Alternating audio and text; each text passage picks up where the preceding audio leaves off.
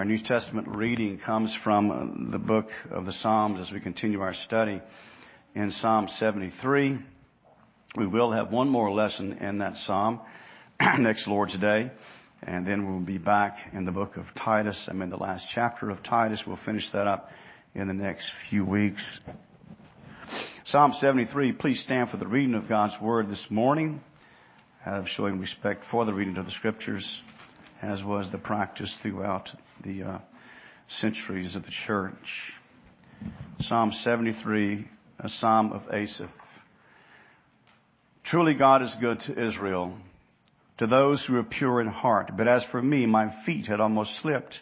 My steps had nearly slipped, for I was envious of the arrogant when I saw the prosperity of the wicked.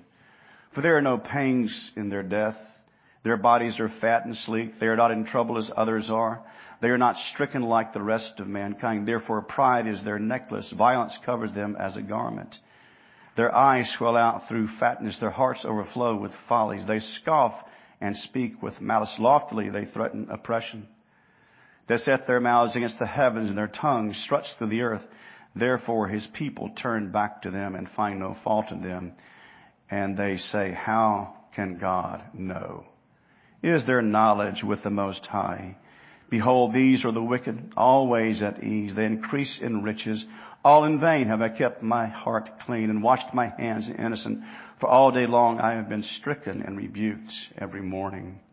If I had said, thus I will speak thus, I would have betrayed the generations of your children. But when I thought how to understand this, it seemed to me a wearisome task until I went into the sanctuary of God.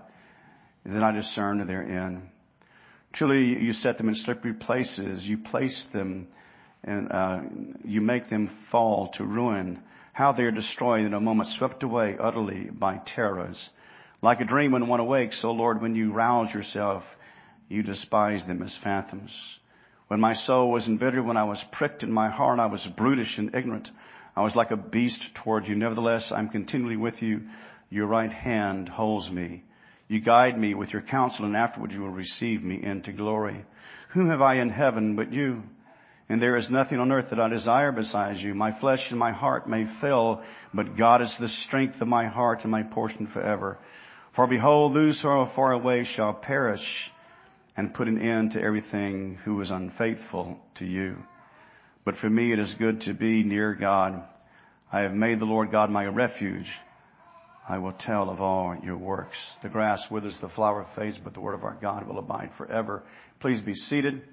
Would ask you please to go to prayer. Pray for me as I preach this text. We're going to get out a little bit past 12, so don't anticipate leaving at 12 o'clock. It won't be much past, so don't start fretting. I'm aware of the time. Let's pray quietly for, for, for me, and then I'll lead us in prayer. Let's pray.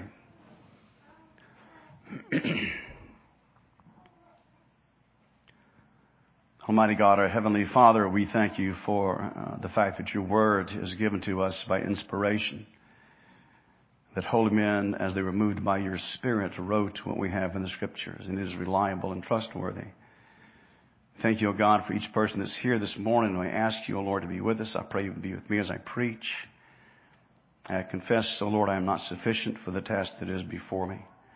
And so I pray for the help and grace of your Spirit, O Lord, to bless and to be with your people as well. In Christ's name, Amen. Have you ever had an experience that though you were not touched physically, uh, uh, the intensity of what you experienced was so powerful that you felt it physically? I was driving one time from Telluride via Ouray, Colorado to Silverton, Colorado by way of US 550. 550 makes its way through the Red Mountain Pass in southwest Colorado. I will read this to you, offering some of those breathtaking views in the state. Nicknamed the Million Dollar Highway, it is one of Colorado's most dangerous passes with an interesting story to tell. The highway, which begins in Montrose, leads travelers south through four counties starts outside of Ouray and traverses down Red Mountain to Silverton, about 20 miles. I drove on that road one time. I will never, ever drive on it again. I am not afraid of heights. I'm terrified of heights. And I'm driving up this road. The trees begin to back away from the edge of the road, and there's nothing there. No guardrails, nothing. And I come to this first curve, and I'm three inches from death. And my wife says, Are you okay? I said, No. I was not okay. I was so terrified. My hands were tingling. I was so scared. By God's grace, after about 10 minutes, I was up against the mountain wall. And so I was away from the edge, just up against the mountain, the rest of the way south, going to Silverton. Another time I went on the Rocky Mountain National Parkway. I'll never do that again. I wasn't driving then. I was lying down on the seat, looking at the window. And Jennifer Turnbull's daddy was driving us over there for RYM, youth retreat. And uh, he said, well, you can tell people you've seen the treetops uh, on the Rocky Mountain National Parkway. I would sit up once in a while, and again, it was just nothing that I desired. I didn't see any beauty in it at all. nothing that I desired to see. And so my greatest passion, my greatest concern was, my obsession was to get off of that road as quickly as possible without driving off of the edge and getting to safety. Or imagine someone who is terribly thirsty in a very arid place without water and they've not had water all day and been out in the heat. You can imagine how thirsty someone like that would be. Their obsession would be to get water. Well, the psalmist in uh, the last portion of this psalm reveals an obsession to us. His obsession is to be more in tune with God to be more in touch with God, to go from being one who was grumbling against God to one who is submissive to God. This is his passion. John Knox, the great reformer who lived in Scotland, prayed this prayer. Give me Scotland or I die. And you know John Knox had a great influence on Scotland for the cause of the Reformed faith and the cause of the gospel. Well, the psalmist here could well have said, give me God or I die. The cure for envying the wicked, the cure for being perplexed about the prosperity of the extremely wealthy, who are by no means Christian, who by no means are friendly to God or to the church, the cure for that is expressed to us in these verses starting with verse 25 down to the end of the psalm. Would have us to see this this morning that our chief interest in life, the Christian, should be God Himself. Our chief desire should be God Himself. Three things this morning. A proper desire for God is achieved by a sober comparison. A proper desire for God is achieved by a sober evaluation. And a proper desire for God is achieved by a sober realization. And the first thing then, a proper desire for God is achieved by a sober comparison. The psalmists had looked at the world as if God did not exist. Or if God did exist, then he simply was not a just God at all. He looked at the world and saw people that were wicked. He saw people that were arrogant. He saw people that were in rebellion against God, and yet they were wealthy. They didn't have troubles, he writes in here, like the rest of mankind. They are not plagued. As a matter of fact, they are so full of themselves that they speak against God. What's God going to do about it? What does he know? Why should I fear him? Why should I respect him at all? And so this is the thoughts that they are having as they live their lives in such luxurious comfort and the writer of the psalm, Asaph, was on the verge of spiritual collapse. Have you ever been to that point in your life when you look at the world and the way that it's transpiring makes no sense whatsoever? And you wonder, where is God in all of this? And you suffer and you see those who do not have any care for God, they do not suffer at all. It's like the writer to Ecclesiastes. In Ecclesiastes chapter 1 verse 1, the words of the preacher, the son of David, king of Jerusalem, vanity of vanity, says the preacher, all is vanity. Meaninglessness as he looks at life. Literally breathlessness. That as uh, the writer to Ecclesiastes looked at the world, it seemed as if there was no God at all. He's confused about it. Ecclesiastes 7, 13 to 14. Consider the work of God. Who can make straight what he has made crooked in the day of prosperity? Be joyful, but in the day of adversity consider. Surely God has appointed the one as well as the other. Prosperity comes from God. Suffering comes from God is what he is saying here. And then on down in Ecclesiastes 12, 13 and 14, let us hear the conclusion of the whole matter. Fear God and keep His commandments, for this is man's all. For God will bring every work into judgment, including every secret, secret thing, whether good or evil. The same God that created you, the same God that made those mountains, the same God that created the oceans with all the wonders of the underwater life, which is, that's the last, that's the final frontier, not space. The depths of the ocean, the final frontier. The same God who created all those things also made the scorpion.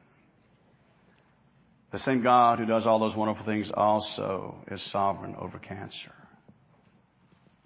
And nothing happens without God's approval or God's design.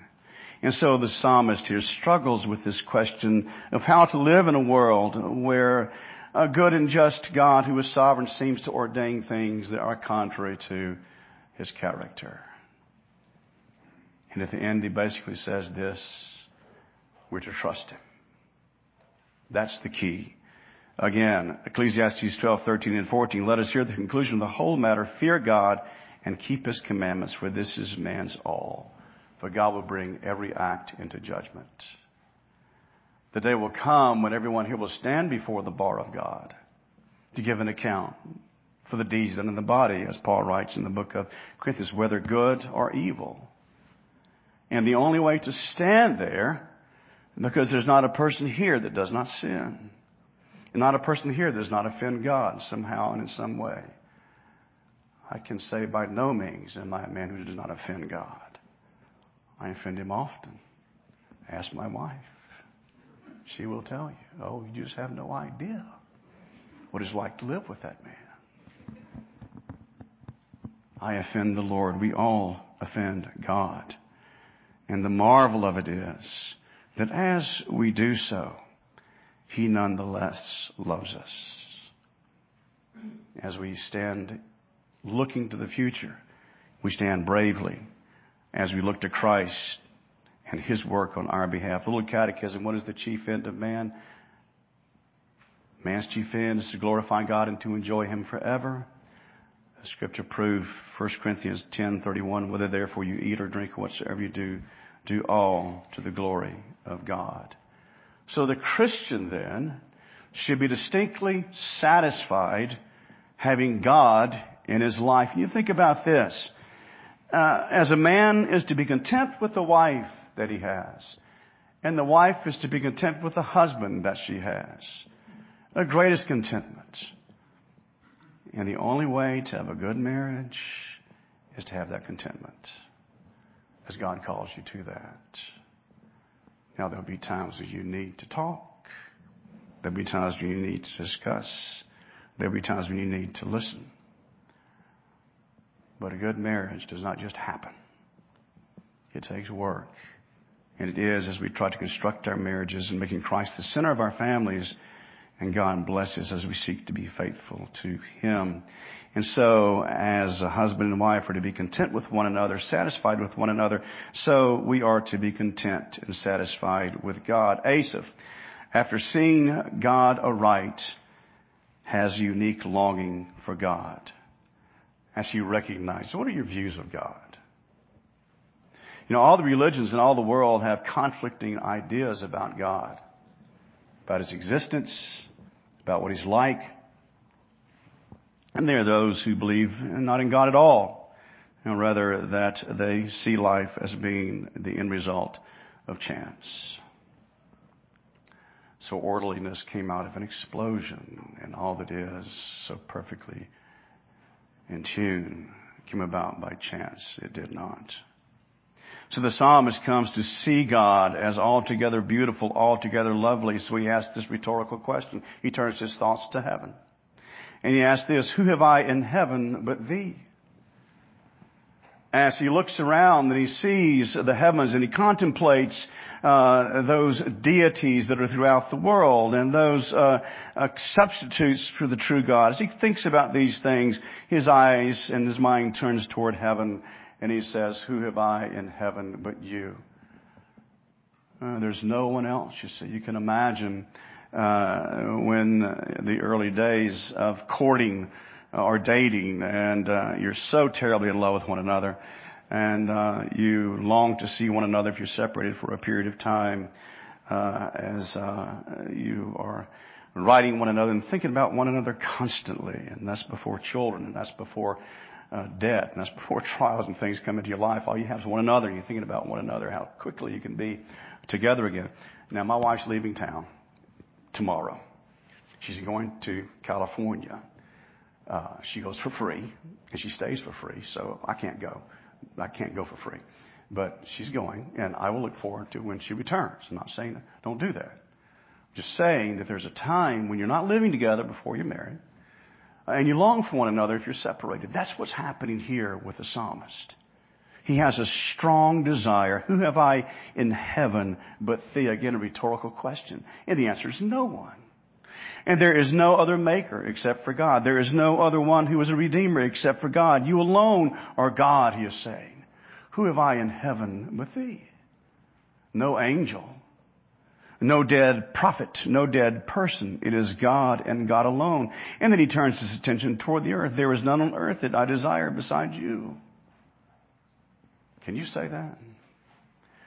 There is no one I desire, O God, besides you on earth. Now, does that mean that Asaph did not desire his wife? No. Does that mean Asaph did not desire his children? No. He would not be a very good parent or a very good husband if that was true. But compared to God, everything else fades to insignificance. Do you have that kind of view of God? That kind of mindset about God compared to God and knowing God? Nothing on earth compares to that. There is none I desire on earth apart from you. He thought well of what the world had to offer. We know that because he tells us in the first part of this that he saw wealth. He saw the ease that wealth seemed to bring. He saw the easy life the wealth he seemed to have. He wanted that. I want to be like that. I don't want to be in a situation where I kind of get by from week to week. I have illnesses. They don't seem to have any. They go to the best doctors. I can't do that. And so he's envious of that. He knows what the world has to offer. And he desired that. But now he has, if you will, come to his theological senses, and he does so by going to worship and reflecting upon God. Is God just? Is God altogether righteous? Is God altogether good? And his conclusion after coming to worship is this, he is indeed. He strongly longed for the things of the world. He has concluded this, what emptiness there is in life without God. What emptiness there is in having all things without God. Emptiness in honor. Without God. Emptiness with glory without God, emptiness in the things of the world without God. And listen to this. There is nothing that exists in the world that's going to go with you to heaven. Nothing. I love guitars. I have a collection of guitars. I have a guitar that uh, I have put it on a stand, and every time I walk by, it's more beautiful than it was the day before. Seriously. It's beautiful. It's a 1960 J50 Gibson acoustic. Beautiful guitar. Oh, it sounds so good. Sounds better when my son Jess plays it because he plays better than I do. Matter of fact, all my boys probably do by now. But as much as I love that guitar, and as much as I appreciate the beauty of that guitar and the instrument itself, it's not going to be in glory. It will not be in heaven. And so he has come to grasp the reality of eternality. And to reject God and to reject what God has to offer us and to reject God's sovereignty and to reject God's purposes and to inflate the things of the world that are coming to no purpose, coming to no good end, coming to ruin ultimately, is to make a terrible mistake. So the psalmist again, Asaph has come to see that. He has denoted every conceivable object in heaven and on earth and concluded they are all vanity without God. He references the deceits and illusions with which almost the whole world is intoxicated. I'll read it again.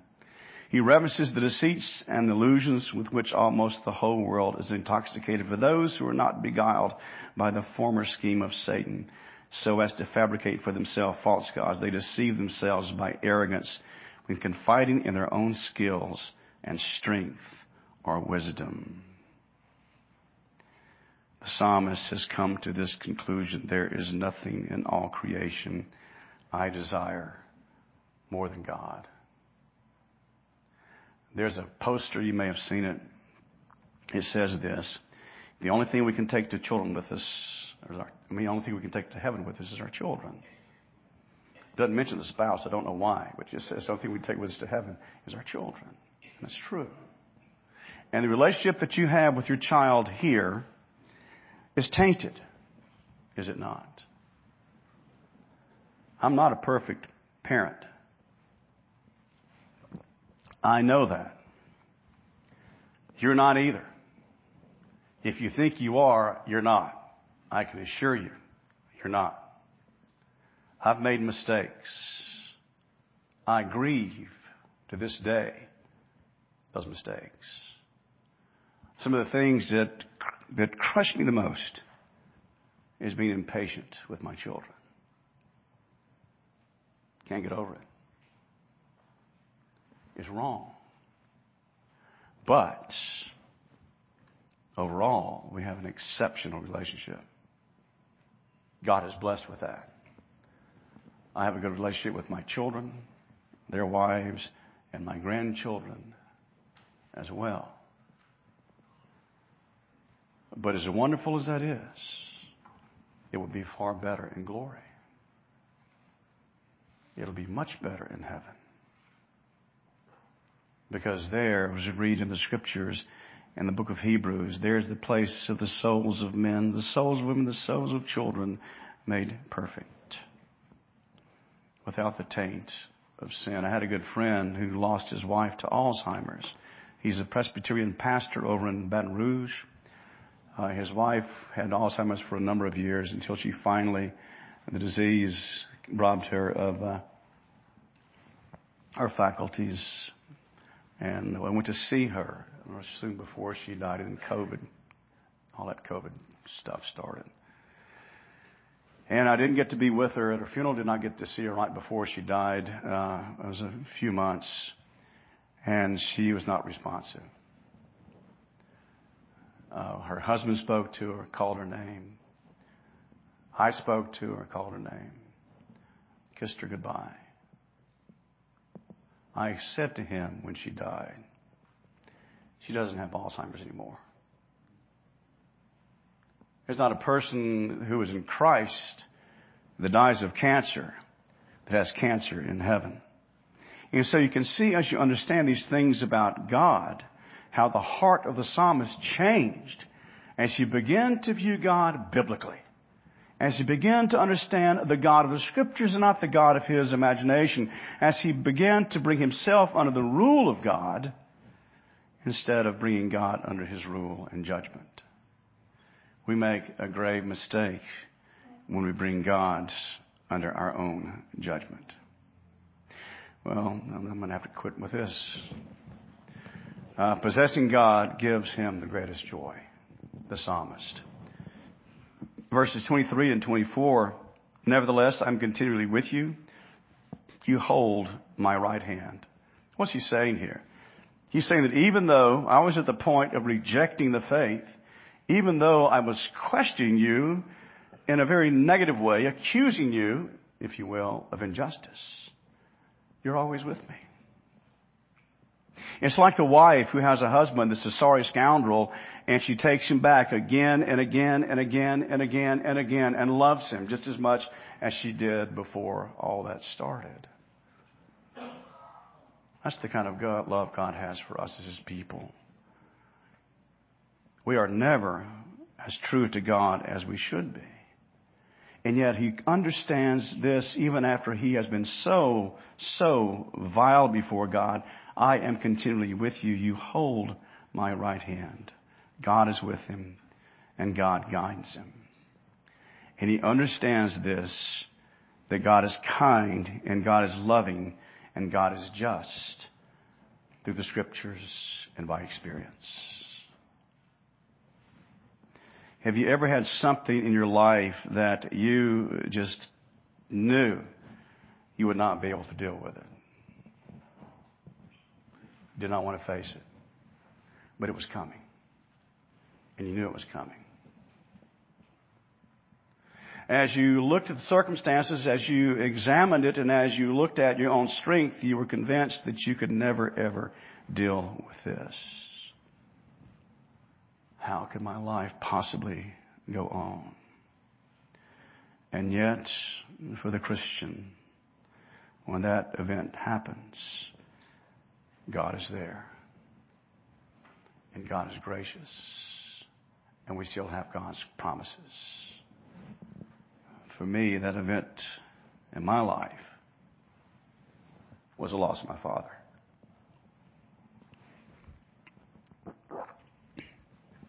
It wasn't easy. It wasn't easy at all.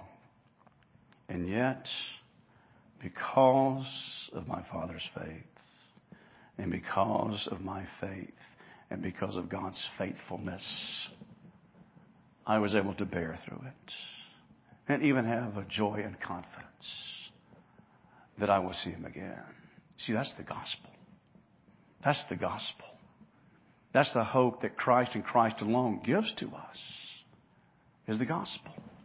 Because Christ, you see, defeated sin and defeated death by his work on the cross of Calvary. The God man who kept the law for us the God man who went upon the cross of Calvary and suffered the condemnation and wrath and punishment our sins deserve. The God man who was raised from the dead for our justification lives forever to make intercession for us. And if we are in him and trusting him, it says in the scriptures, as far as the east is from the west, so far has he removed our transgressions from us. And so the psalmist has come to recognize God is a God of justice. God is a God who is absolutely right and he is to be trusted. And trust in God brings a change in the heart of the psalmist. The key to joy, the key to happiness, if you will, is an abiding faith and trust in God that those circumstances may say to you, there is no loving God who rules the universe, we have to remember we have but a glimpse of what's happening. We are not omniscient. God is. We're not all powerful. God is. And God is altogether good and God is altogether just. And the psalmist knows that. So there was, he concluded, no reason to be envious of the wicked no reason to desire their riches because he had God. And in God he had riches beyond imagination. And do you trust him this morning? Do you love Christ? Or do you love your sin much more and refuse to accept him? The wonderful expression of grace, no matter how many times we say no, He's always willing to accept us. And when we fail miserably, He welcomes us back. That's the kind of God that He is. Let's pray.